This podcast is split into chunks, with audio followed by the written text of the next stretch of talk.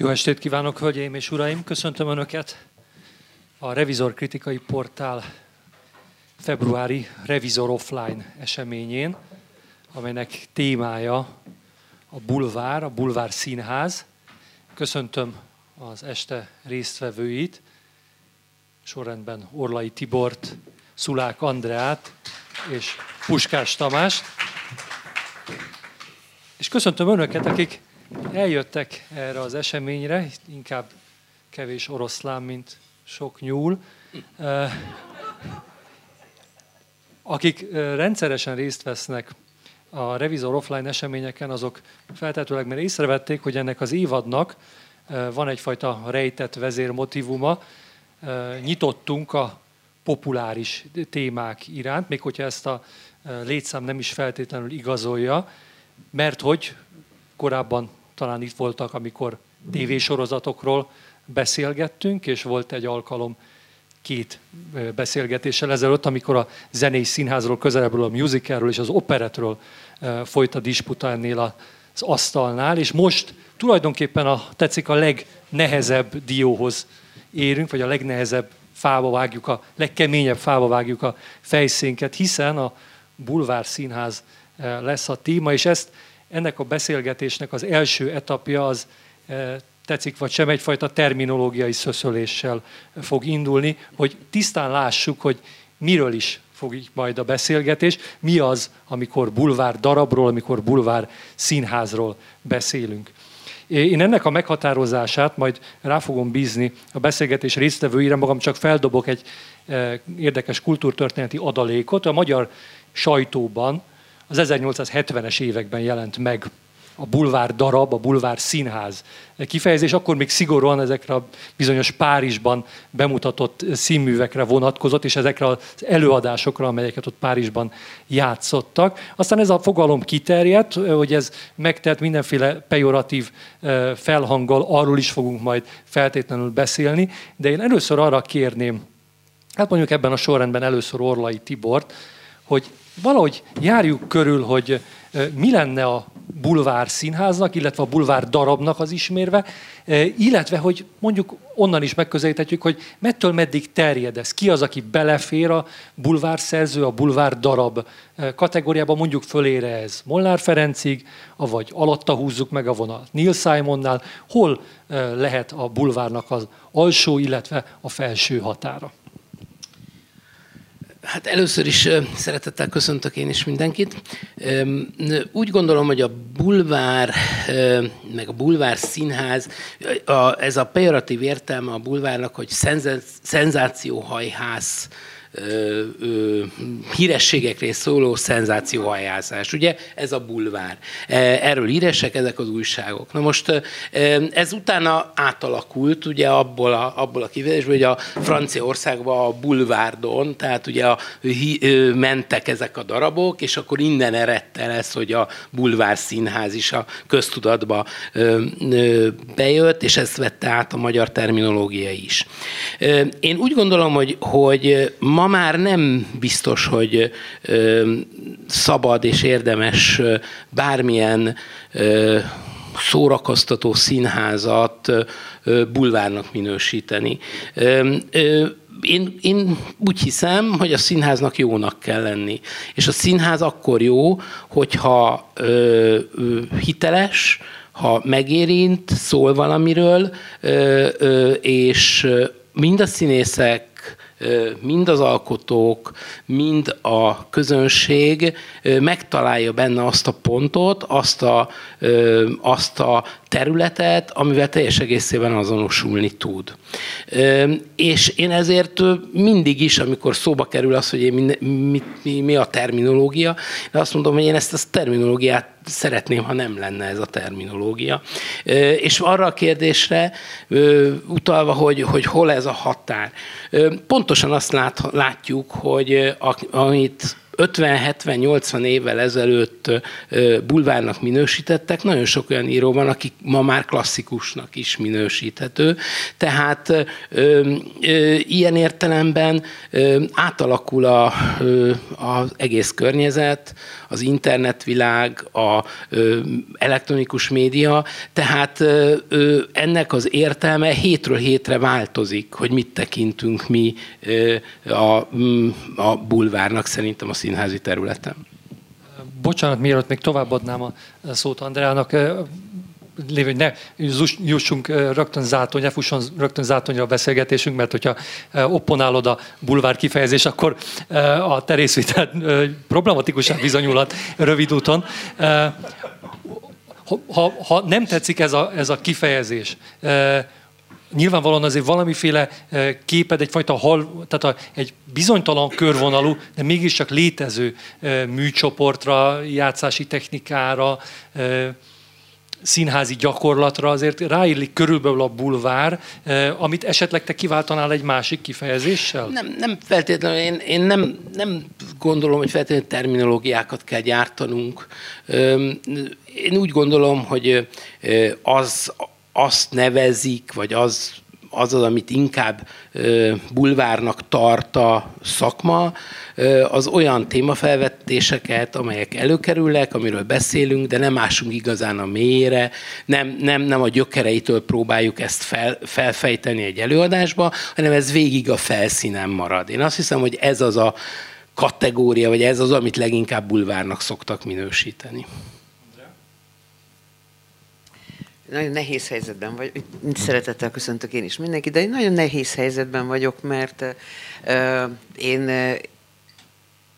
a civil nézőként kezdtem el ezt az egész terepet lefedni teljes szélességgel, és az én törzsfejlődésem e tekintetben azért különleges, mert nem is nagyon pontosan voltak fogalmaim arról, hogy mi a bulvárszínház, bulvárszínjátszás. Amikor én kamasz voltam, és arról álmodtam, hogy majd egyszer engem beengednek egy színházba, akkor volt a színház, ahol játszottak vígjátékot, komédiát, tragédiát, drámát, whatever. És nyilván voltak az úgynevezett felfejlesztett kabarék, ami tehát nagyon nagy volt akkor is a szakadék, a közönség színháza és a művész színház között. De, mivel hogy nagyon jól gondolkodtak sok színházvezető, mindig voltak olyan végjátékok, vagy olyan könnyedebb előadások, amik ezt a nagyon komolyan vettséget egy kicsit kikönnyítették. De nálunk ilyen szitokszóvá vált az, hogy bulvárszínház. Ami engem azért zavar, mert valahogy az én fejemben, vagy az én elképzeléseim szerint a bulvárszínház, pláne hogyha arra gondolok, amiket Tibor említett, akkor talán egy kicsit a népszínháznak az urbánus verziójaként keletkezhetett valamikor a század előn. Én erre tudok gondolni. Az, hogy ez mitől lett szitokszó, szerintem a középszerűségtől. Én azt gondolom, hogy a közepesen játszunk, nem a mélyre ásó, de ugyanakkor nagyon szórakoztató dolgokat, márpedig én nagyon hiszek abban, hogy létezik jó bulvárszínház, ahol nagyon jó szakemberek, nagyon jó mesterek, nagyon jó színészek és nagyon jó rendezők hoznak létre olyan előadásokat, amit Isten bocsássa meg, még a közönség is szeret. Tamás, minden bizalmamat beléd vetem. Terminologizálj egy kicsit. Én nagyon szeretem, hogy vannak szavak, amik jelentenek valamit. Az embernek szükségük is van rájuk, mert hogyha azt mondom, hogy szék, akkor nem kezdek el gondolkozni, mihez is kezdjek vele. Tudom, hogy hopp, rá lehet ülni, és arra tudom használni. Ha mindent újra és újra előről kellene kezdenünk, meggebednénk. Ezért én legelőször is óvainteném magunkat attól, hogy rögtön elássuk ezt a dolgot, vagy rögtön úgy beszéljünk róla, hogy hú, ez a szerencsétlen, leköbdösött bulvár. Először vegyük csak a szót magát. A bulvár azt jelenti, hogy sugárút. Azt jelenti, hogy egy olyan helyen működő valami, vagy egy olyan színház, ahol amit azért volt érdemes odarakni, ahova rakták, a bulvárra, mert hogy rengeteg ember, tehát nem eldugták egy kis pincébe, nem egy padlásra zarándokoltak, ahol hát jó, hát ez a néhány ember, aki befér, akkor majd ez nézi, hogy mi milyen érdekes dolgokat csinálunk, hanem érdemes volt kirakni az épületet, ahogy a West Enden is kirakják őket, a bulvárokra, meg a Broadwayen is kirakják őket, tehát hogy kirakják őket arra a helyre, ahova rengeteg emberek mennek, és akkor rögtön mondanám az apológiát a szónak, hogy én azt gondolom, hogy az összes szerző, akit komolyan veszünk és komolyan tudunk róluk, a Molière, a Shakespeare, a Lope de Véga, de a Bertolt Brecht és a többiek, ezek mind-mind bulvárszerzők. Ha nem lettek volna bulvárszerzők, nem ismernénk őket. A nem bulvárszerzőknek nem tudjuk a nevét. Hogy is hívják? Nem jut eszembe. Molnár Ferenc, az eszembe jut. Meg a Lope de Véga eszembe jut, a Shakespeare eszembe jut. A bulvárszerzőknek jut eszünkbe a neve, de a görögöktől kezdve. A Sophoklész, az Ászkülosz és az Euripidész azért maradtak fent, mert őket szerették a legjobban, és őket írták, őket másolták a legtöbbször. És miután leégett az alexandriai könyvtár, ők mégis megmaradtak, mert olyan sok másolatban léteztek, hogy máig is megmaradtak. A bulvár eredet, persze, nyilvánvalóan ez a szó, hogy bulvár, ez egy francia szó, de nyilvánvalóan nem használták még a Shakespeare-re sem, nem használhatták még a Shakespeare-re sem, de mégis, ami a jelentését, a szűkebb jelentését, és én nagyon szeretem azt is, amikor lefordítjuk a szavakat. A kedvenc példám erre, hogy a miniszterről mindannyiunknak a fekete Mercedes jut eszünkbe, és az, hogy biztos sokat lop. De mi lenne, hogyha azt mondanánk, lefordítanánk, hogy mi a miniszter jelentés? A miniszter jelentés az, hogy szolgáló. És lefordítjuk, és mi rögtön milyen jól esik. Ja, hogy egy olyan ember, aki a közösség szolgálatának áldozza az életét, az energiáit, a tudását, mindezt. Akkor rögtön milyen rendes ember a miniszter, és milyen jó, hogy van. Szóval én azt gondolom, hogy a bulvárról is gondolkozzunk szerintem úgy, hogy a legszűkebb értelmében a bulvár az egy olyan valami, és színházi értelemben a bulvár egy olyan valami, ami nagyon sokaknak, annak a nagy tömegnek, aki hömpölyög a bulváron, eladható. Ezek az előbb említett urak mind éhen haltak volna, ha nem lettek volna bulvárszerzők. Ha már viszont arról beszélünk, hogy miért kell rögtön két jeles embernek is védekezőleg kezdeni, amikor a bulvárról beszélünk, akkor azért kell róla beszélni, mert jó, de mégis egy picit, jó, akkor támadólag. Tehát, hogy miért kell rögtön opozícióban lenni? Azért kell rögtön opozícióban lenni, mert 1945 óta Magyarországon állami támogatású színházak vannak. És akkor rögtön dobnék egy kavicsot ebbe a pocsolyába, hogy én szerintem a szórakoztató színház és a művészszínház és a két kategória közötti küzdelem és a bulvár színházra eső fény, vagy micsoda, akármi, tehát ez a furcsa valami, ami olyan úgy megtöri a fényét, hogy ez a valami, ez valójában a támogatásért folytatott küzdelemben mocskolódik. Tehát én azt gondolom, hogy én annak örülök nagyon, hogy nem az lett ennek a beszélgetésnek a címe, hogy a szórakoztató és a művészszínház, mert akkor rögtön nagy bajban lettünk volna, ugye? Mert akkor meg kéne határoznunk, hogy mit is értünk szórakozás alatt egészen pontosan? Mit is értünk művészet alatt egészen pontosan? És akkor itt rögtön el is akadna a beszélgetés, mert rögtön nem tudnánk, és nagyon hosszan kellene kategorizálnunk, vagy beszélgetnünk arról, hogy ezt sikerüljön megfogalmaznunk, hogy egyetértsünk abban, hogy igen, valami ilyesmi a művészet, igen, valami ilyesmi, amit szórakozás alatt értünk. De a bulvár szerencsére nem ilyen. A bulvár az azt jelenti, hogy egy olyan hely, ahol tömegek hömpölyögnek, tehát akik fogyasztják azt, amit a bulvár kínál, azok olyasmit fogyasztanak, amit sokan fogyasztanak. És ez azért nagyon tólig, ebbe azt hiszem rögtön meg is egyezhetünk, hogy a bulvár ez ezt jelenti, a sok ember élvezetét jelenti. És ez tök rendben van. Az előzőről, vagyis amit az előbb földobtam, itt a szórakoztató művész, meggyőződésem, hogy ez a kiélezett valami, ami az utóbbi időkig annyira kiélezetten uralta és uralja ma is a színházi közbeszédet, és itt aztán végképp, és nagyon erősen egyetértenék azzal, amit a Tibor mondott, hogy szerintem, ha akkor vannak kategóriák, van jó színház, meg közepes színház, meg rossz színház, ez mind van, kétségtelenül, vannak aljas szándékú színházak, zárójelben, igen, vannak aljas szándékú színházak, zárójelben megjegyzem, például a Herczeg Ferenc Kék róka című előadását azért nem venném soha elő, mint színház igazgató, vagy mint rendező, mert szerintem egy aljas szándékú színdarab, de most erre nem menjünk nagyon hosszan el. De azt gondolom, és most csak azért jutott eszembe, mert most ez a nagy dolog így földobta ezt a Herczeg Ferenc kérdést, hogy akkor ő hova, meg merre, meg meddig, meg mekkora.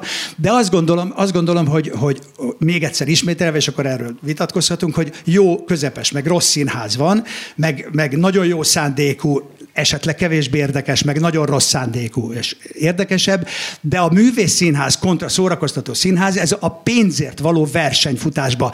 Én nekem adjatok, mert művész vagyok, ő neki nem kell, mert szórakoztató, de én művész vagyok, és ha én sikerül benyomnom magam az első művészek közé, akkor jogom van sokkal több pénzt kapni. Ha ő csak szórakoztató, akkor ő érje be azzal a kevéssel, amilyen van. Aztán erről vitatkozhatunk.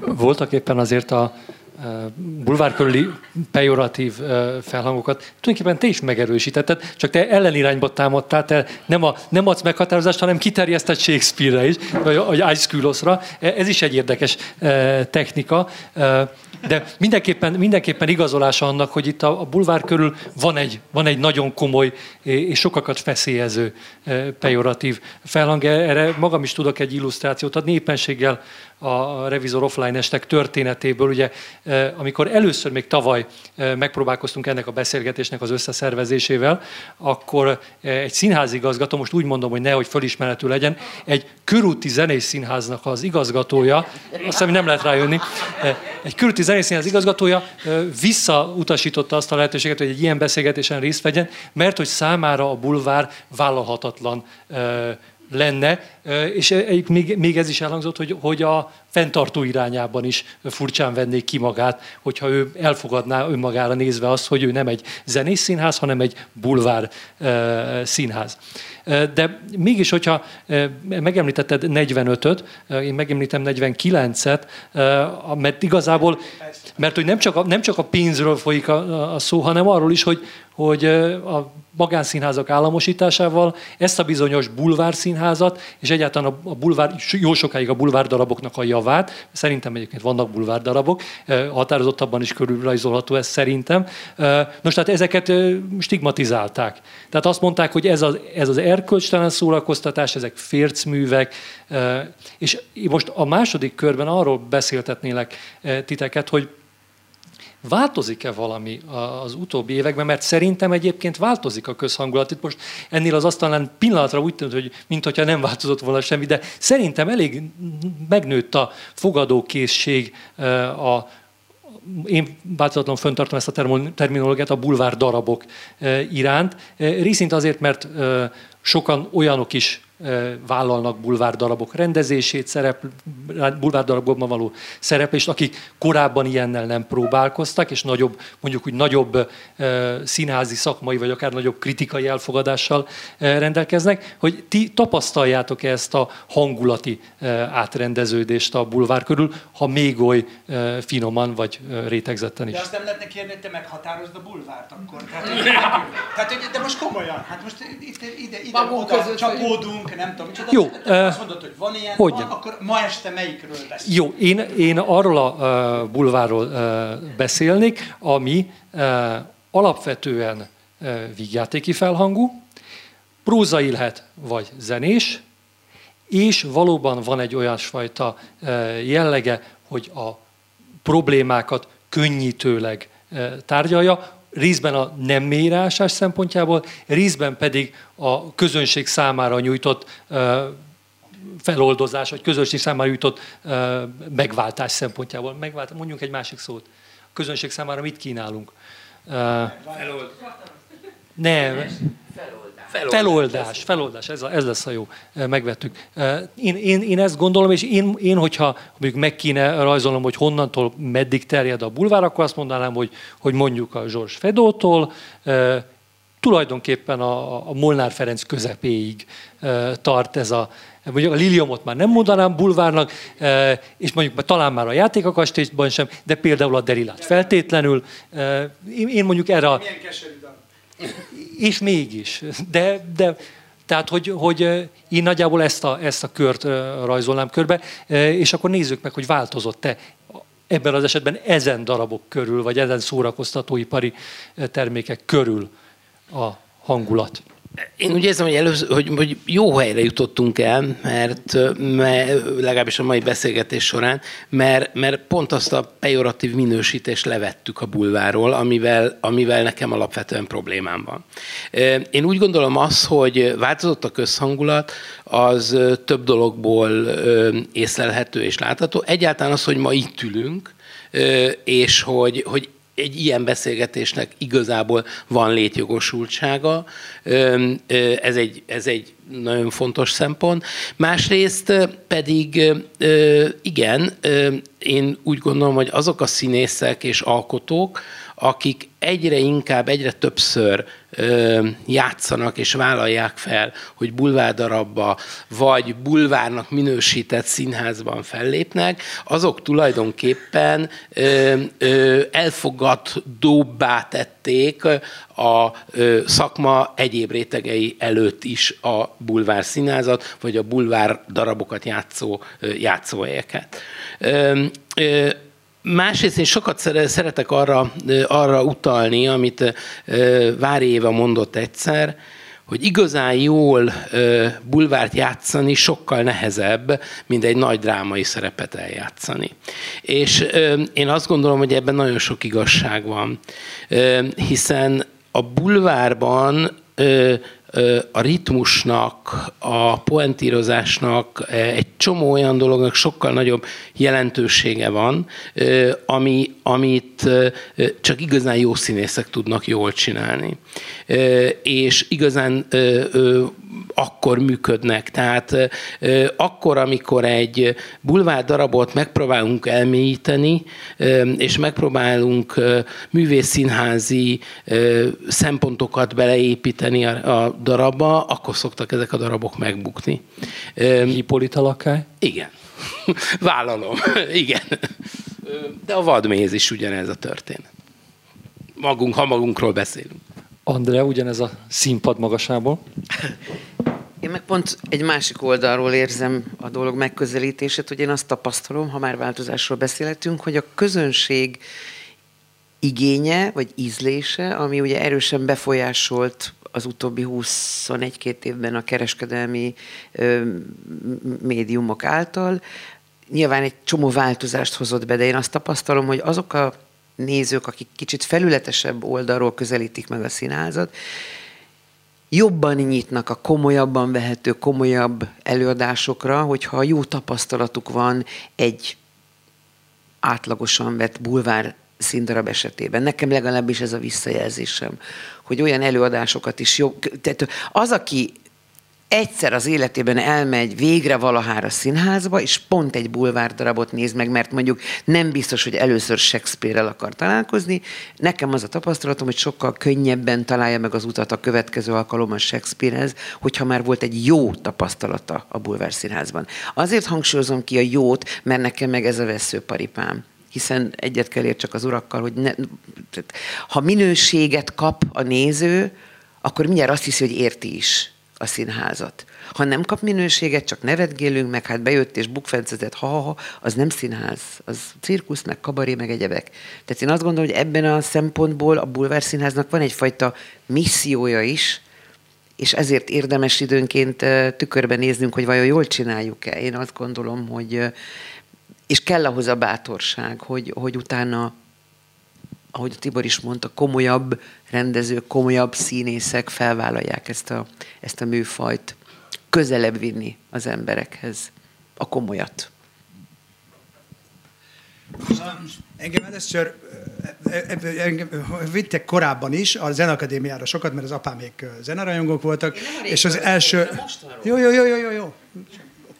De hogy pont ahhoz akarok kapcsolódni, hogy kapcsolódó beszélgessünk, hogy először akkor éreztem, hogy értem, hogy miért vagyok ott, meg hogy mi is történik, amikor a Rimszkij-Korszakovnak a Seherezádé című művét adták a Zeneakadémián, akkor rögtön éreztem, hogy tényleg ez azt meséli, ami a címe, meg hogy mi van, meg ez a szerelem, meg ez a mese, meg a vadászat. És akkor úgy tudtam hozzá, hogy valahogy kapcsolódni, és onnantól kezdve nem éreztem teljesen butának, és nem is aludtam el onnantól kezdve minden előadáson. Ugye én jól emlékszem, hogy amikor még síheder voltam, még kicsit később is a szocializmusban, hiszen 30 éves koromig a szocializmusban voltam, ez a kultúrpolitika okán volt, hogy a Molnár Ferenc nem volt igazán elfogadott. Tehát voltak Molnár Ferenc előadások, de azért a Molnár Ferencnek volt egy ilyen megítélése, hogy valahogy a kapitalizmushoz, valahogy a polgárhoz, valahogy nem, tehát olyasmihez, amit nem szabadott szeretni, valami ilyesmihez. Addig, amíg elkezdted mondani, hogy mi lenne szerinted a bulvár meghatározása, és addig, amíg az utolsó ponthoz nem értél, ami azt mondja, hogy megpróbálja leegyszerűsíteni a világot és a mondandóját, és kikönnyíteni a végét ennek az egésznek, addig vigyorogtam magamba, hogy na, akkor most mindjárt mondom a Olbinak a Nem félünk a farkastolját, mert hogy az Olbi oda nyilatkozott, hogy ő neki nagyon sokat jelentett, és nagyon, nagyon klassz feldolgozás ez a Elizabeth Taylor-féle film, csak van vele egy kis problémája, hogy tudnék, ő szerinte egy humoros darabot írt, és hogy teljesen hiányzik ebből a feldolgozásból az a humor, az a nedv, ugye a humor, megint egy latin szót használunk ahelyett, hogy magyarul mondanánk, szóval, hogy mit? Görög szó, hogy hiányzik belőle az, ami neki annyira fontos ebben a darabban. És amikor mi megcsináltuk a Rudolffal és a Bástival, akkor ez egy nagyon komoly törekvésünk volt, hogy ez a valami, ez jelenjen meg benne, és okozzon a nézőnek egyébként örömet végig, amíg egyszer csak az utolsó felvonásban addig a rémületig nem jutunk, ami akkor már ugye nem félünk a farkastól az elejétől fogva, de akkor már hirtelen megjelenik a farkas, és ott állunk a halállal szembe, és az öregség feltétlenül bekövetkező rémületével és szürkeségével. Tehát az Olbi, lehet mondani, a harmadik felvonásig minden további nélkül a bulvár erényekkel dicsekedhető szerző, csak nem teszi meg ezt a szívességet a nézőnek, hogy kikönnyítse az egészet, és azt mondja, hogy egye vigye, vagy nem tudom micsoda, hanem befordul abba az utcába, amiben nehéz befordulni, és aztán nehéz kijönni is belőle. És ugyanakkor felmerül bennem a kérdés is, hogy az én felfogásom szerint, és itt a Shakespeare mesteri, vagy utánozhatatlan mesteri mi volt a jön ide, hogy a My Fair Lady az például ilyen tekintetben bulvár-e vagy nem. Mert egy olyan alapvető, igen, tehát hogy nagy tömegeket vonzó valami a My Fair Lady, de az én felfogásom, az én értelmezésem szerint, miközben egy alapvető emberi dologról beszél, hogy mindannyiunknak egy nagyon kemény és nehéz tanulási folyamaton kell átjutni, amíg ember lesz belőlünk, és az Eliza Doolittle-ből az, aki lesz, hogy aközben én nem, például már fejlődében egyáltalán nem érzem, hogy ő a végét is kikönnyíteni. Tehát, hogy nem hogy úgy legyintene rá, hanem stílusban tartja az egészet, és végig tudja ezt vastagon, úgyhogy hogy nagyon kívánja az ember nézni, de ahogy a mesék, amiket nem szoktunk lebulvározni, tehát, hogy ahogy a mesék is egyszer csak befejeződnek egyszerűen, a My Fair Lady is mint egy mese kerekedik be, és lesz hosszú ideig tartó emlék. Szóval, hogy szóval értem, és jó, szerintem nagyon jó kategória, főleg ez a kikönnyítős dolog, ez nagyon jó benne. És hát az meg biztos, hogy az ember, hogy mondjam, tehát, hogy néha egy könnyűt eszik, vagy szóval, hogy néha egy habzóbor jobb, mint hogyha egy viszkit dönt le, vagy nem. Szóval. Igen. Mint hogy a Revizor egy kritikai portál, most nagyvonalúságot mímelve fölkínálom a lehetőséget annak megtárgyalására, hogy gondoljátok a kritikus, általában a kritikai közeg, hogy viszonyul ehhez a régióhoz? Ezen a téren van-e változás? És hogyha van változás, az a művekhez, a színházakhoz, vagy a közreműködői nevekhez kapcsolódik? Mert nekem néha van olyan érzésem, hogy bizonyos darabok esetén, hogyha nem látnám, hogy ki a rendező, pontosabban nem lenne kiírva, hogy ki a rendező, vagy nem tudnám, hogy ki a főszereplő, akkor le tudnám magamban sakkozni, hogy ez bulvárdarabnak lesz nevezve, de ezeknek a neveknek a feltüntetésével már nem jelenik meg a bulvár ebben az értelmezési horizontban. Mondok egyet a te színházadból. Ugye abban a pillanatban, amikor még Törőcsik Maria Nyári éj mosolyában szerepelt, ugye onnantól kezdve Zondheimnek az egyébként egyáltalán nem bulvár jellegű musicalvel kapcsolatban nem hangzott el ez a szó, amit egyébként megkapott volna nyilvánvalóan a kritikai közegben. Hogy látjátok-e a mi munkánkat ennek a pejoratív felhangnak a erősítésében, avagy csökkentésében?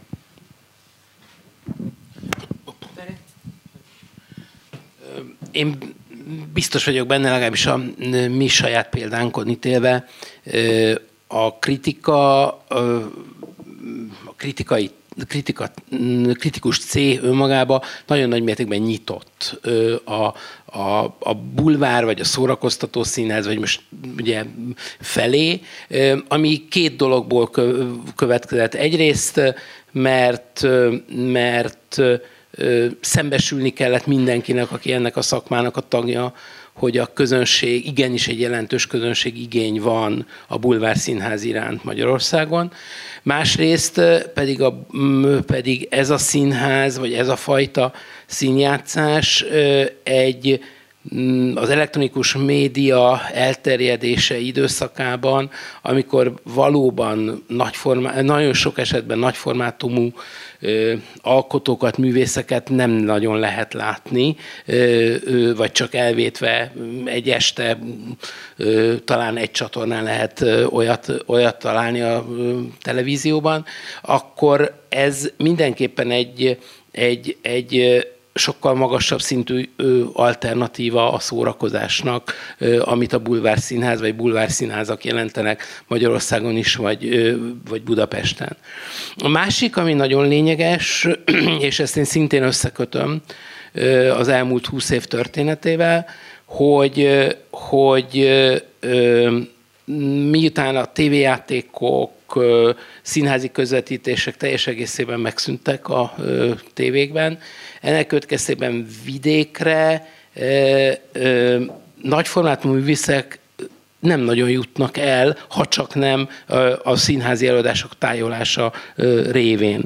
Tehát ennek következtében is úgy gondolom, hogy a kritika nyitása a bulvárszínház vagy a bulvárszínházat játszó színészek, alkotók irányába megváltozott az elmúlt időszakban. Hát én most eléggé zavarban vagyok ebben a helyzetben. Egyrészt azért, mert közben eszembe jutott, hogy amiről mi itt beszélgetünk, ez jobbára egy fővárosi probléma, ha egyáltalán ilyet lehet mondani. Egy vidéki színháznál nem merül fel ez, hogy ez most bulvárdarab, vagy nem bulvárdarab. Egy vidéki színháznak felvállaltan mindenfélét kell tudnia játszani, hogy a közönségét megtartsa, illetve új nézőket toborozzon a színháza számára. Én vidéken szökkentem szárba, ha úgy tetszik, bár Budapesten kaptam az első lehetőségeket, de én váltig fenntartom, hogy abban a jellemfejlődésben a vidéki színjátszásnak volt a legnagyobb szerepe. És aztán később is játszottam vidéki társulatoknál, mint vendégművész. Én azt gondolom, egészségére, Isten értesse, meg valószínűleg igazat mondok. Szóval, hogy én azt gondolom, hogy ez nálunk, ez egy ilyen fővárosi, csúnyákat fogok most mondani, fogják be a fülüket, egy ilyen fővárosi affektálás az, hogy ez most bulvárszínház, ez most művészszínház, ez most jaj, zenés, ilyet ne nézzünk meg. Ez a mi lokális kis őrületünk itt Budapesten, vidéken, ez nem lehet kérdés. Ott tényleg az van, hogy vagy egy olyan előadás születik, ami beszippantja a nézőt, és akkor az tomboló siker, függetlenül attól, hogy az görög klasszikus, vagy éppen egy aktuális trendi musical, vagy nem. És ezen múlik sok minden, és ilyenkor jönnek a szakemberek, akik ezeket az előadásokat valamilyen módon minősítik, elemzik, hirdetik, vagy a sárba tiporják. Én is úgy érzem egyébként, ahogy Tibor, hogy nagy a nyitottság a kritika részéről. nem mindig tapasztalok segítő, építő, jó javaslatokat. Mert azt más is meg tudja fogalmazni, ha valami nem tetszik. De mondjuk nem várom el egy cipőfelsőrész készítőtől, hogy azt mondja, hogy az nem tetszett, mert nem úgy mondta, és nem azért mondta, és nem úgy érezte, és nem alkalmas rá, és miért olyan kövér, és miért olyan somány, és miért olyan magas. Tehát nem mindig kapjuk meg azt a fajta méltató, minősítő, akár negatív véleményt, amiből az ember egy kicsit tovább tudna lépni, vagy magáévá, tehát tudna fejlődni. Ez sokunknak kellene, még nekem is pedig én remek vagyok. Egy dolgot tennék még hozzá, bocsánat, hogy ez a kritikának a nyitása, amit én is előbb is elmondtam, ez részben azzal függ össze, hogy meg kell érteni azt, hogy a színház nem az elitkultúra a része. A színház egy széles társadalmi közönségnek szól, tehát ennek következtében nem lehet becsukni a szemünket, nem lehet nem szembesülni azzal a kritikának is, hogy erre a műfajra szükség van. Tehát ennek következtében, és a színháznak mindenkinehez kell tudni szólni. Tehát ennek következtében is értelmezhető úgy, hogy a kritika rá is kényszerül arra, hogy ezzel a színházzal is, ezzel a műfajjal is foglalkozzon. Szerintem a kritikusok nem rendszerfüggetlenek. Szerintem a West Enden író kritikusok abban a rendszerben szocializálódnak, amiben ott írnak, és nagyon-nagyon hazavágná magát egy kritikus, hogyha elkezdene pocskondiázni egy darabot, ami 2 nap múlva óriási sikert arat, és az egész város arról beszél, hogy milyen jó.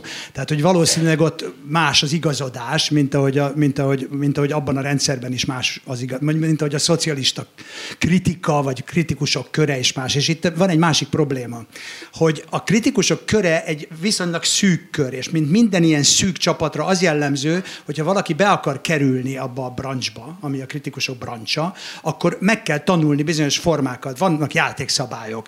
Hogy ezt egy adott időben az MGP személyisége határozta meg, vagy a kié, most mindegy, hogy kiknek a személyisége nyomta rá alapvetően a bélyegét, és ki határozta meg, hogy mi elfogadható, és mi nem elfogadható, és meddig tart a tólig a kritikusok között. Ez egy kérdés, de ez nagyon lassan változó, mert egyszer valaki ezt megtanulta, hogy hogyan kell kritikusnak lenni, mert ez már, azt nem lehet dicsérni, mert az felháborító, azt viszont, ugye? Hogy ezt megtanulta, akkor ez nagyon nehezen változik. Nem azt mondom, hogy ki kell halni a kritikusoknak, amíg jön egy új nemzedék, és az a probléma, hogy az új nemzedék is még az előzőtől tanulja meg, hogy mitől lesz ő ennek a brancsnak az elfogadott tagja, és mitől nem. Tehát szerintem ez egy nagyon-nagyon-nagyon lassan változó. De ténykérdés, hogy tekintettel arra, hogy 30 éve itten felszabadultunk, és sokáig szerencsére nem volt kultúrpolitika. Tehát például a TAO az egy igazi liberális kultúrpolitika volt 10 éven keresztül, mert azt mondta a nézőnek, hogy menjél, szavazz a lábaddal, szavazz a jegyvásárlásoddal, és bármire szavazol, mi azt támogatjuk. Ennél liberálisabb kultúrpolitikát nem lehet elgondolni. Aztán most jött a hidegzuhany tavaly, hogy hirtelen azt mondták, hogy ez így nem jó, mert így nem lehet befolyásolni. Na de most ez mindegy. Tehát, hogy de ettől a nyitástól nyilvánvalóan megváltozott az egész, és a kritikus, mint a rendszertől függő, vagy a rendszertől nem független valaki, nyilvánvaló ő neki is nyitni kellett, nyitni lehetett erre az egész dologra. Szerintem egészen más a helyzet, ha már akkor erről van szó. Egészen más a helyzet akkor, hogyha a kritikát egy Ady Endre vagy egy Kosztolányi írja, akinek egyébként megvan a jobb dolga is, és aztán mellesleg azt mondja, hogy na és én láttam egyébként azt, és erről az a véleményem, hogy, vagy hogyha egy erre felesküdött szakember a kritikus, akinek az az élethivatása, és az a mindennapi munkája, és az a munkája, hogy kritikus legyen, arra inkább igaz, amit idáig elmondtam. Tehát szerintem az Ady Endre meg a Kosztolányi az szart erre, hogy mit gondolnak róla, hogy ő most jól végzi ezt a tevékenységet, vagy nem. Ő kimondta, hogy ő ezt gondolja róla, és neki tetszik, nem tetszik, ez megáll a szemébe, vagy nem áll meg. A kritikusokra viszont igaz nagymértékben, amit az előbb mondtam, újra és újra szóba kerül ez a művészszínház, szórakoztató színház, és ez a iszabírkózás ebben a dologban, és én határozottan azt mondom,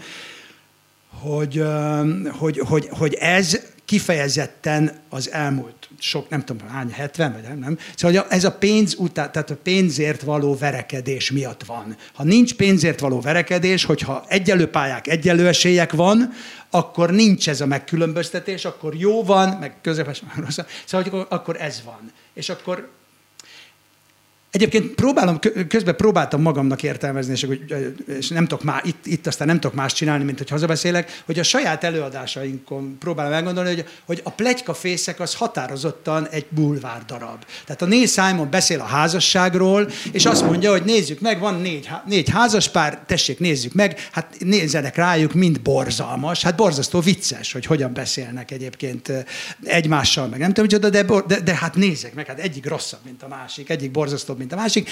Hát kérem szépen, mondja ő a végjátékban, hát bizony a házasság ilyen, jobb nincsen, szeressük ezt. De úgy, amikor Woody Allen beszél ugyanerről a New York-i komédiában, a Central Park Westben, akkor ő egyáltalán nem ilyen, és az ő keserűsége és az ő világlátása az nem szimplifikálja így a dolgot. Például a Woody Allen New York-i komédiáját, aminek egyébként ugyanez a témája, egyáltalán nem látom így a probléma felvetése és a probléma megoldása okán sem bulvárnak, ugyanakkor ez a kiváló Zeller nevű francia szerző, akinek az Igazság című darabját mi Házassági leckék címen játsszuk, ez szintén igazi bulvár felfogásban nyomja, és hát dől is a néző valóban. De ő is csak ezt a közhelyszerű hazugságot, vagy a dolgot, igazságot mantrázza, hogy annyira képtelen az emberre rákényszerítve ez az egész házasság biznisz, hogy csak a legkomolyabb hazugságokkal lehet túlélni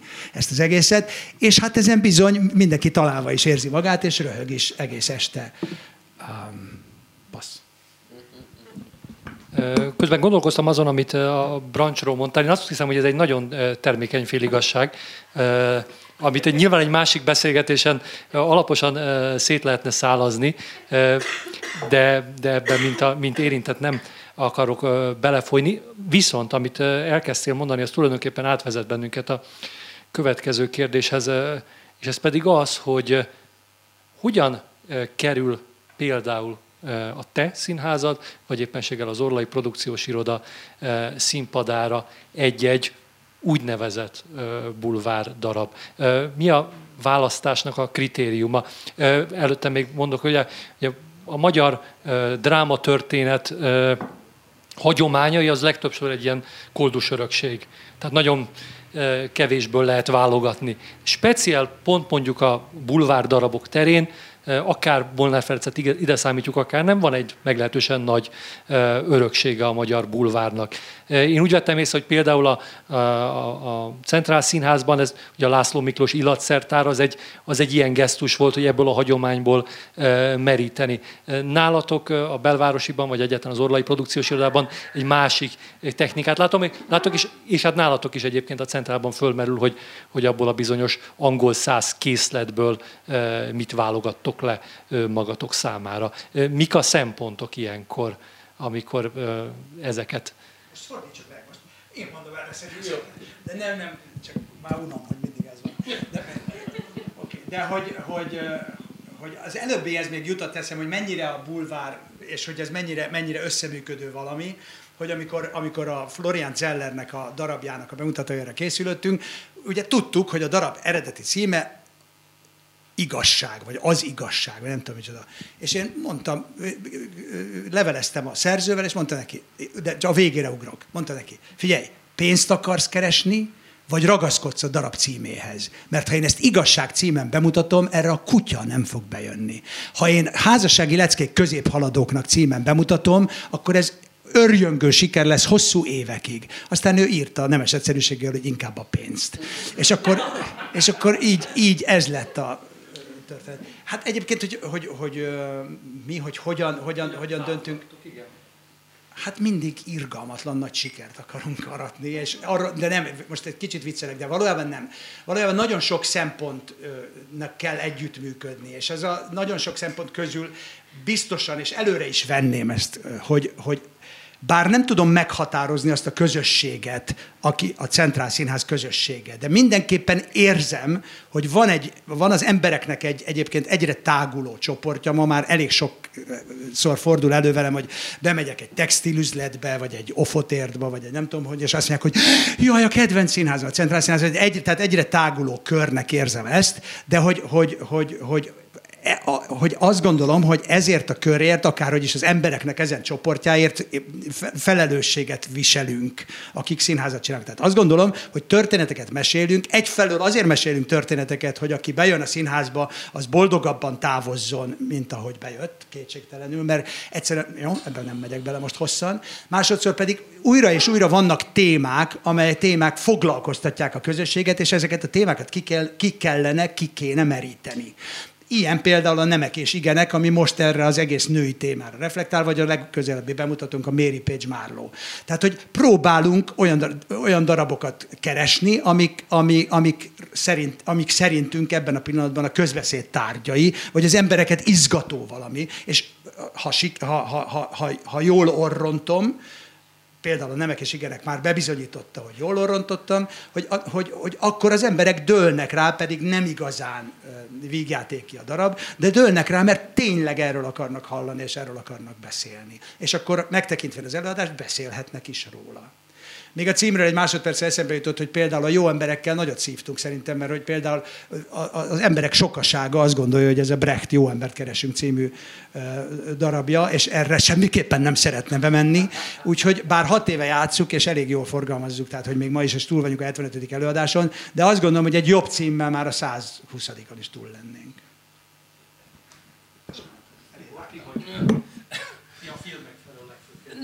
Nem, szerintem azért ez már eléggé megváltozott az elejéhez képest. Én mindig olyan témákat szoktunk a Gergővel keresni, ami az utcán hever, ami előttünk van, ami az átlagember életét érinti, befolyásolja, hatással van rá, vagy akár csak elgondolkodtatja. Ezeket a darabokat keressük, nyilvánvalóan hasonló ilyen értelemben, hogy ez a midlife crisis, ez nálunk is több előadásban előjön, előjönnek a családon belüli erőszak különböző formái, ahogy ugye a Nemek és Igenekbe is előjön a Centrál Színházba. Tehát próbálunk mindenképpen a mai korra reflektálni, és ezért nálunk mostanában azért sokkal több a kortárs íróknak a darabja, ahogy egyre több magyar kortársat is játszunk ebből kifolyólag. Akkor most a maga játszás felé lépünk egyet, amikor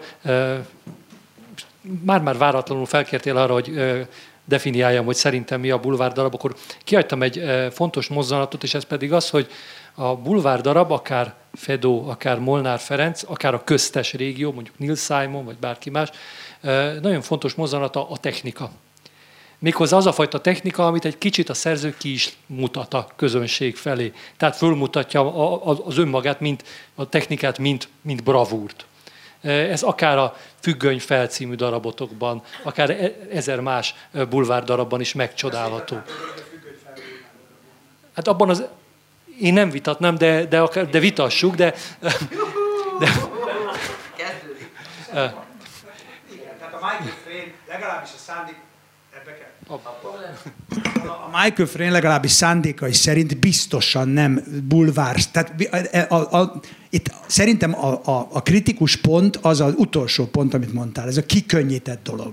A Michael Frayn egy hihetetlen éleselmélyű ember, és a darab tárgya és kibontása is azt mondja, hogyha egy közösségben pedig a feladat nem volna nehéz, egy egyszerű szexkomédiát kéne összedobniuk ezeknek az embereknek, de azt mondja a Michael Frayn, hogy vegyük ezt az egyszerű esetet, nem olyan nehéz a feladat, egy kis szexkomédiát kéne összerakni, de abban a pillanatban, hogyha mindenki kizárólag a saját érdekével foglalkozik, és a saját ügyével van elfoglalva, akkor ez előbb-utóbb, és aztán szépen be is mutatja a lépcsőket, előbb-utóbb a teljes káoszhoz és a teljes tragédiához fog vezetni.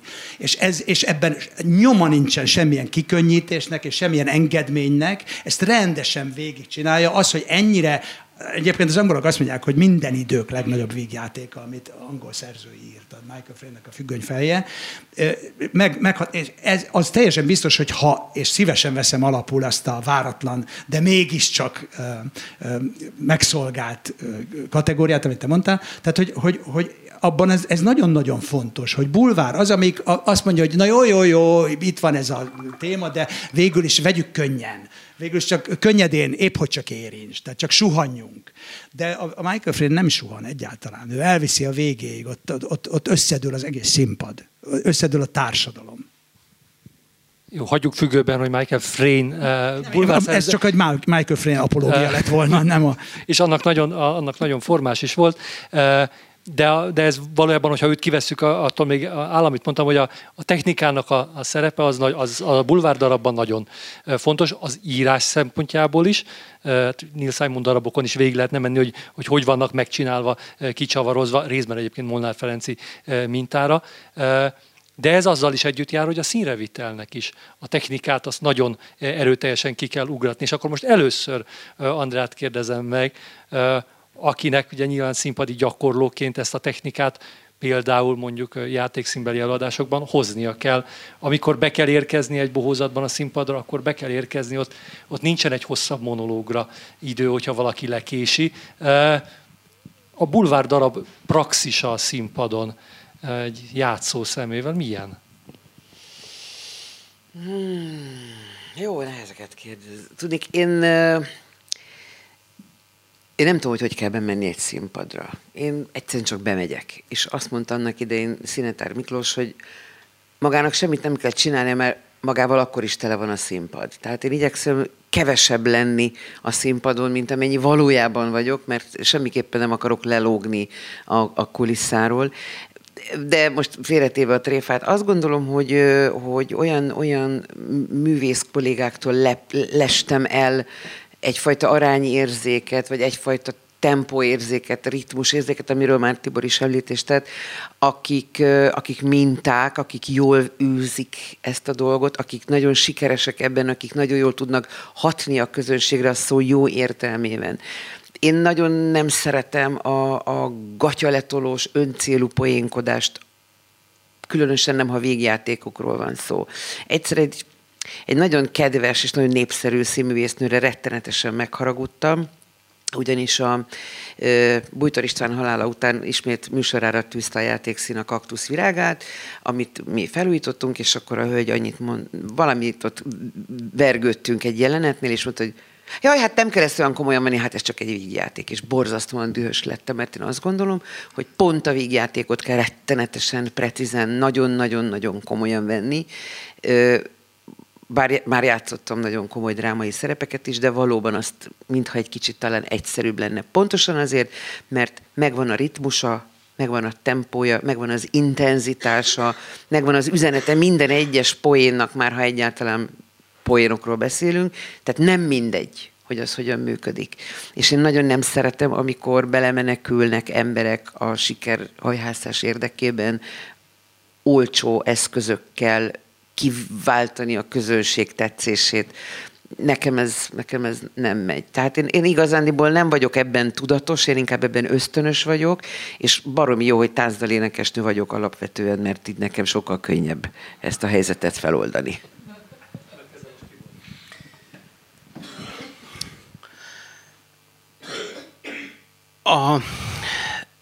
Mi az, amit nem szeretek abban, amit a bulvár színjátszásban, amikor a hatásmechanizmussal próbálnak operálni, amikor arról szól egy rendezés, vagy arról szól egy színészi alakítás, hogyha én itt majd így nézek, meg így mozdulok, meg így, ilyen hangsúllyal mondom ezt a mondatot, akkor majd sírni fog a néző, vagy pedig nevetni fog a néző, vagy pedig, és sajnos lássuk be, hogy van egy-két ilyen színház a környezetünkben Budapesten, akik ezzel a módszerrel, ezzel a hatásmechanizmussal dolgoznak.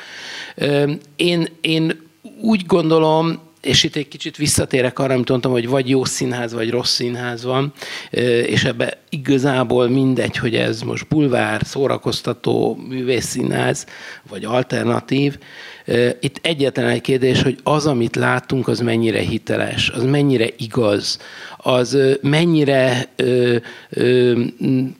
a szerep mögé bújik a színész, vagy a szerep, vagy a megformált alakítás bőrébe bújik a színész. Én szerintem ezen múlik. És a bulvárszínházban ennek még inkább nagy jelentősége van, azért, mert ugye mondjuk, hogy nem ás annyira mélyére, nincsenek annyira kifejtve a gondolatok. Tehát sok esetben ezért még, talán még fontosabb a hitelesség. Hát a technikáról az jut eszembe, hogy aki énekelni tanult, az biztos sokat hallotta már énektanárjától, hogy ha mély hangot énekelsz, magasra gondolj, ha magasat, akkor mélyre gondolj, és akkor nem? Te nem. Én ezt rengetegszer hallottam annak idején. Tehát, hogy igen, tehát, hogy egyszerűen az, ugye mindig kell a levegő oszlop, és hogyha nagyon magas hangot éneklek, és magasra gondolok, akkor fölszorul az egész, míg hogyha mélyre gondolok, akkor ott van alatta az egész támaszték. Most ebben hosszan nem menjünk bele. De, valami ilyesmit gondolok tényleg, voltam énekes színész is, borzasztó. Szóval, hogy igen, és a családomnak milyen borzasztó volt, amikor a Jézus szerepére készültem például, úristen. Na, szóval, de félretéve a tréfát. Tehát, hogy igen, tehát, hogy e tekintetben szerintem ez a, ha egy könnyített vígjátékban játszol, akkor igenis teremts meg az alapjait, erre szerettem volna ezt hasonlatként hozni. Egyébként pedig valóban embert ábrázolunk, tehát ezekben a darabokban ugyanúgy embert ábrázolunk, sőt, éppen a könnyedségénél fogva fontos, hogy az ember embereket lásson, vagy a néző embereket lásson, egyébként hogyan azonosulna vele. Igen, én is legszívesebben kiszaladnék egy színházból, amikor mutogatja, meg na mindegy. Szóval, Szóval én szerintem lényegében bizonyos tekintetben ugyanaz a technikája, itt van tempó, poentírozás, minden, amit biztosan brilliánsan kell tudni abban, aki bajnok akar lenni a bulvárjátszásban. De tehát még sose éreztem rendezőként, hogy na most bulvárt játszunk, akkor most álljunk ennek valahogy máshogy neki, mint hogyha nem azt játszottunk. Tehát mindig ugyanazzal az igyekezettel megpróbálni megérteni, hogy ezek az emberek honnan jönnek, hol vannak, mi indítja őket, mik a vágyaik, mitől szorulnak. Tehát ugyanezt keressük. A Delilában emlékszem, ugyanezzel bíbelődtünk 2 hónapon keresztül, mint a Nem félünk a farkastólbannál. Köszönöm, elérkezett a pillanat, amikor átdobom nem is a mikrofon, de a kérdezés lehetőségét a nézőtérre, és fölkínálom bárki számára a kérdezés lehetőségét. Ez ilyenkor általában félénkek szoktak lenni, ellenben Csáki Judit szokott kérdezni, mint néző. Egy kicsit, igen, féltem, hogy amikor a kritikusokról van szó, akkor azt fogjátok mondani, hogy a kritikusok a bulvárral nem foglalkoznak. Na mindegy. De azt akartam mondani, hogy valamiért ebben a ti szakmátokban, a színház csinálói szakmában fölállok, én nem bírok ülve beszélni, bocsánat. Ebben van egy ilyen sokszor lekezelő rutin a bulvár. Tehát nagyon sok színház csináló érzi úgy, és színház is. Oké. Egy nagy színésznő nevét viselő színház egyik bulvár előadását láttam nemrégiben, ahol abszolút lehetett, ahol pontosan azt lehetett látni, hogy így félkézzel, és vagy félkézről. Tehát nagyon sokszor éppen a színészek és maga a színház is azt gondolja, hogy a bulvár az abban különbözik a magas művészettől, hogy azt ilyen íronvers, ahogy jön. Tehát nagyon sok morális immoralitás van a színház csinálásban, és ez megnehezíti azoknak a helyzetét, akik a bulvárt is minőségi alapon akarják csinálni. A másik, amit akartam mondani, hogy a Michael Frayn darab, az szerintem sem bulvár. Talán az a darab, amit ők ott csinálnak, mármint hogy igen, de az ugye, tehát hogy ott valóban csak arról szól, hogy röhögjünk a poénokon, de azt meg én egy ilyen atelier darabnak gondoltam, tehát úgy gondoltam, hogy a Michael Frayn azt nekünk, az ilyen színházi vágyfülűeknek írta, hogy lássuk, hogy hogyan működik a színház. Amikor rossz, vagy amikor jó, vagy amikor nem tudom én, tehát hogy esik le a kép, meg a nem tudom én micsoda, hogy néz ki hátulról, mi történik hátul. Tehát ezt én se gondoltam egyébként bulvárnak. Hát ahhoz meg jogod van. Amit viszont kérdezni akartam, az az, hogy az egész mögött itt végül is te pedzegetted, Tamás. Itt nem arról van szó, hogy ha sikeres bulvárt játszotok, amire dől a közönség, akkor tényleg nem kell annyi állami támogatás, mint azoknak a színházaknak, amikre nektek tényleg szükségetek van, ami a Brechtet játsza, amire azt mondod, hogy be nem menne a közönség. Persze a Katonába bemegy, mert tudja, mert a Katona azt vonza be, hogy és amikor csinál egy Itakát, hát arra nem nagyon megy a közönség, hozzád menne ugyanarra a darab, vagy ugyanarra az előadásra. Hogy nem arról van-e szó, hogy a dolog mögött a pénz van, a Bulvár Színház az közönségszínház, azt a közönség kvázi tartsa el, vagy működjön úgy, mint ahogy a Tiboré, aki nagyon sokszor keresztfinanszírozol, tehát azt csinálod, hogy amit beszedsz a bulvár előadáson, abból csinálsz egy olyat, amiről tuti viszi a pénzt. Hogy nem ez van-e a dolog mögött igazán?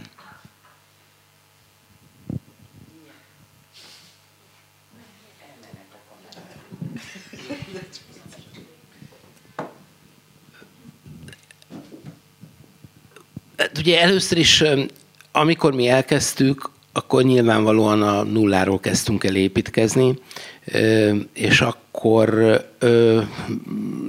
mint produkciós iroda nem léteztünk, és csak egy bulvár darabban lehetett meg valamilyen formában egy anyagi biztonságot, vagy valamit megteremteni, amivel el lehet indulni, és akár fel lehet építeni valamit. Természetesen akkor még ez nem is feltétlenül volt a cél, vagy még a gondolataimban sem fordult, hogy ebből valaha egy jelentős magánszínház lesz.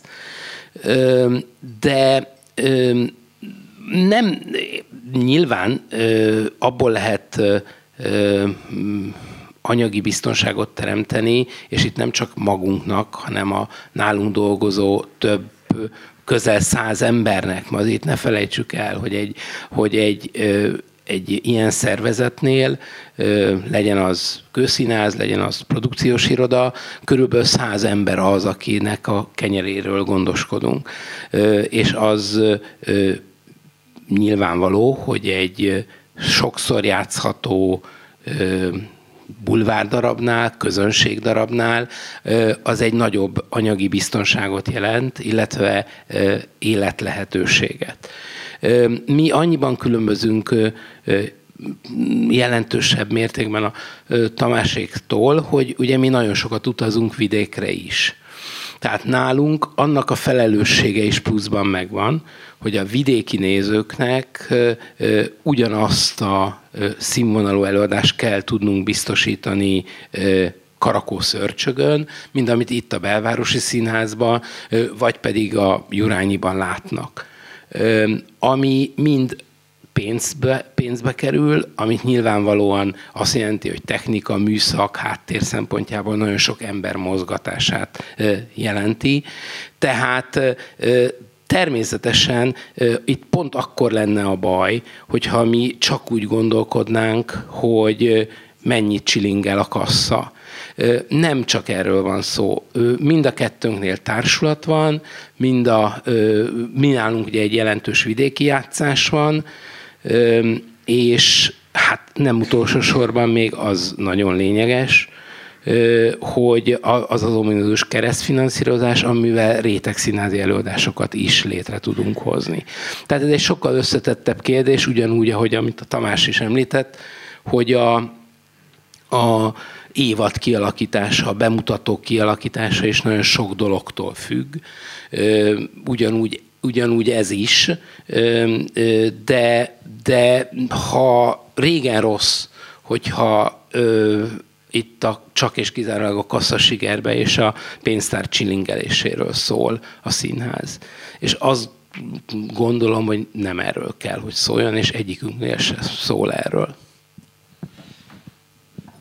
Hogy csak a tréfa kedvéért mondom, hogy ő azzal kezdte, hogy ők a nulláról indultak, milyen szerencse, mi a bányász békasegge alól indultunk 2003-ban, amikor a Vidám színpadot elkezdtünk csinálni, és furcsa módon mi 4 Shakespeare vígjátékkal próbáltuk purgálni az akkori Vidám színpadot. De ezt csak úgy előjátékként mondom, hogy egyébként igen, a pénzről szól. Itt a legnagyobb probléma az, hogy nem nagyon látom, hogy élhetne meg két rendszer egymás mellett Budapesten. Tehát, vagy legalább nagyon határozottan építeni kéne a másik rendszert is, mert egy központi támogatással élő színházi rendszerben, ami egyébként a TAO-val is így volt, tehát amikor azt mondjuk, hogy magánszínházak, akkor ez egy eufémisztikus kifejezés, mert hiszen se a Tibor, se én, se a Játékszín nem vagyunk valójában az elmúlt 10 év tapasztalata alapján igazán magánszínház, hiszen az elmúlt 10 évben a nettó bevételünk 80%-át azt az állam garantálta nekünk a TAO formájában. Tehát ilyen tekintetben nagyon is állami támogatásból. Mit? 40%-ot azért. Mi? Nem 80. Hát dehogy nem. A nettó bevétel 80%-a volt a TAO. 100%-a egybevétel, igen. És a 80% volt a TAO. Igen. Az egészen belül az a 40%. Hát azt mondom, jó. Tehát azt mondom, igen, tehát hogy a bevételünk 80%-át, igen, tehát az összbevételünk 40%-át az állam, de hát az majdnem a fele. Tehát, hogy, de itt valóban az a kérdés, és ez a közeljövő kérdése, hogy ez hogy van, mert hogyha azt mondanák egy nagy rakás színházra Budapestet, azt mondják, hogy a Madács, a Tália, és mondok még nem tudom hány színházat, ezek mind menjenek és éljenek meg a piacon, a Játékszínnel, az Orlaival és a Centrállal együtt, akkor lehetne egy ilyen kísérletbe fogni, de addig, amíg ezek nem lesznek számosan, ezek a színházak, addig az a feszültség, bár bizonyos tekintetben ezt ilyen Louis Vuitton jelenségnek élem meg bizonyos tekintetben, hogy egyszerűen most, de kopogjuk le, tehát hogy most úgy van a Centrál Színházzal, hogy mondjuk, hogy mit játszunk, dől rá nép, az első 30 előadást úgy adjuk el, hogy még nincs kész az előadás, és már megveszik, és mondhatatlan jegyárakon. Tehát, hogy egyetlen példát mondjak, ugye a Katona és a Centrál a nézőszám, tehát a befogadható nézők számában, Székely számában megegyezik, ehhez képest a Katona 120 000 nézőt lát vendégül egy évben, mi 170 000-et, és most jön a lényeges, hogy a Katona József Színház az 900 millió forintos állami és önkormányzati támogatásban részesült eddig, hát most majd meglátjuk, hogy hogy lesz, és 300 milliót vettek be a nézőktől, mi pedig 900 és 1 milliárd között veszünk be a nézőktől, és 200 millió állami támogatásból részesülünk. Tehát ez nem nagyon megy. Tehát hosszú távon nem nagyon megy, és ha, pláne ha tovább rontanak ezen a helyzeten, egész egyszerűen azért, mert a világosító, a díszítő munkás, ez nem kérdezi, hogy én honnan, tehát hogy támogatásból vagy a nézőtől veszem-e a pénzt, és kérdés, hogy meddig feszíthető, tehát hogy ez az olló meddig nyitható most. Mi ebben a pillanatban drágábban adjuk bizonyos előadásainkra jegyet, mint a prózai előadásokra, mint a Madács Színház a zenés előadásaira. Tehát én nem nagyon érzem, hogy ebben még nagyon komoly... Ja nem, semmiképpen én se ezt érzem, hogy... Mondjuk a nemzeti és a centrál, vagy a finanszírozásban, a finanszírozásban, érted? Tehát, hogy nem az a... De itt a rendszer, tehát a nemzetiben ebben a pillanatban egy díszítő munkás 490 000 nettót visz haza. 490 000 forint nettót visz haza egy alapdíszítő. Mert hogy ennyire ki vannak stafírozva. De szerencsére a nemzetiből csak egy van, tehát ott van 10 díszítő, 20 díszítő, de 21 már nincsen. Tehát, hogy ez nem fogja ellopni tőlem a díszítőket. A rendszer az nem fogja ellopni. Önmagában a nemzeti nem lopja el. A rendszer a problémás. Én azt gondolom, hogy ez a tavalyi, legalábbis a centrál tekintetében a tavalyi történetnek az volt a legnagyobb problémája, hogy a centrát hirtelen rendszeren kívül kezelték. Tehát nem volt olyan rendszerszerűség, akár azt mondom, hogy budapesti színházak, akár azt mondom, hogy kiemelt színházak, akár azt mondom, hogy tehát nem tudok, vagy magánszínház, vagy bármi, nem volt olyan rendszerszerűség, amiben megfelelt volna az a döntés, hogy a Centrál az 550 millió forint TAO bevétele helyett, amire éppen ráfutottunk volna decemberben, 550 millió helyett 200 millió forintot kapott. Nem volt. Tehát, de csak mi ketten. Mert például a Turaida, vagy a Játékszín, vagy nem tudom micsoda, arányosan, tehát a Játékszín miközben fele akkor a befogadókészség képessége, és nehogy úgy értse valaki, hogy nem érdemelte meg a Játékszín, ő neki annyi volt a TAO-ja, amennyit kapott, körülbelül annyi volt. Ő kapott 200 millió forint TAO-t, miközben mi is ennyit kaptunk. Ezek az anomáliák azok, amik egy évben kezelhetők, két évben kezelhetők, hosszú távon nem kezelhetők. Most mielőtt még átmennék a nemzetibe díszítőnek, még egyszer felkínálom a lehetőséget a kérdésre. Van-e valakinek, még ragadják meg ezt a egyébként majd nyilván visszatérő alkalmat, de mégis. Ha nem, akkor nagyon köszönöm a beszélgetés résztvevőinek, Szulák Andreának, Orlai Tibornak és Puskás Tamásnak a részvételt. Én elfelejtettem bemutatkozni, László Ferencnek hívnak. És egyúttal biztosítom önöket arról, hogy márciusban is lesz majd Revizor Offline. Nagyon köszönöm a figyelmüket, további kellemes estét kívánok, és még egy tapsot kérek a résztvevőknek.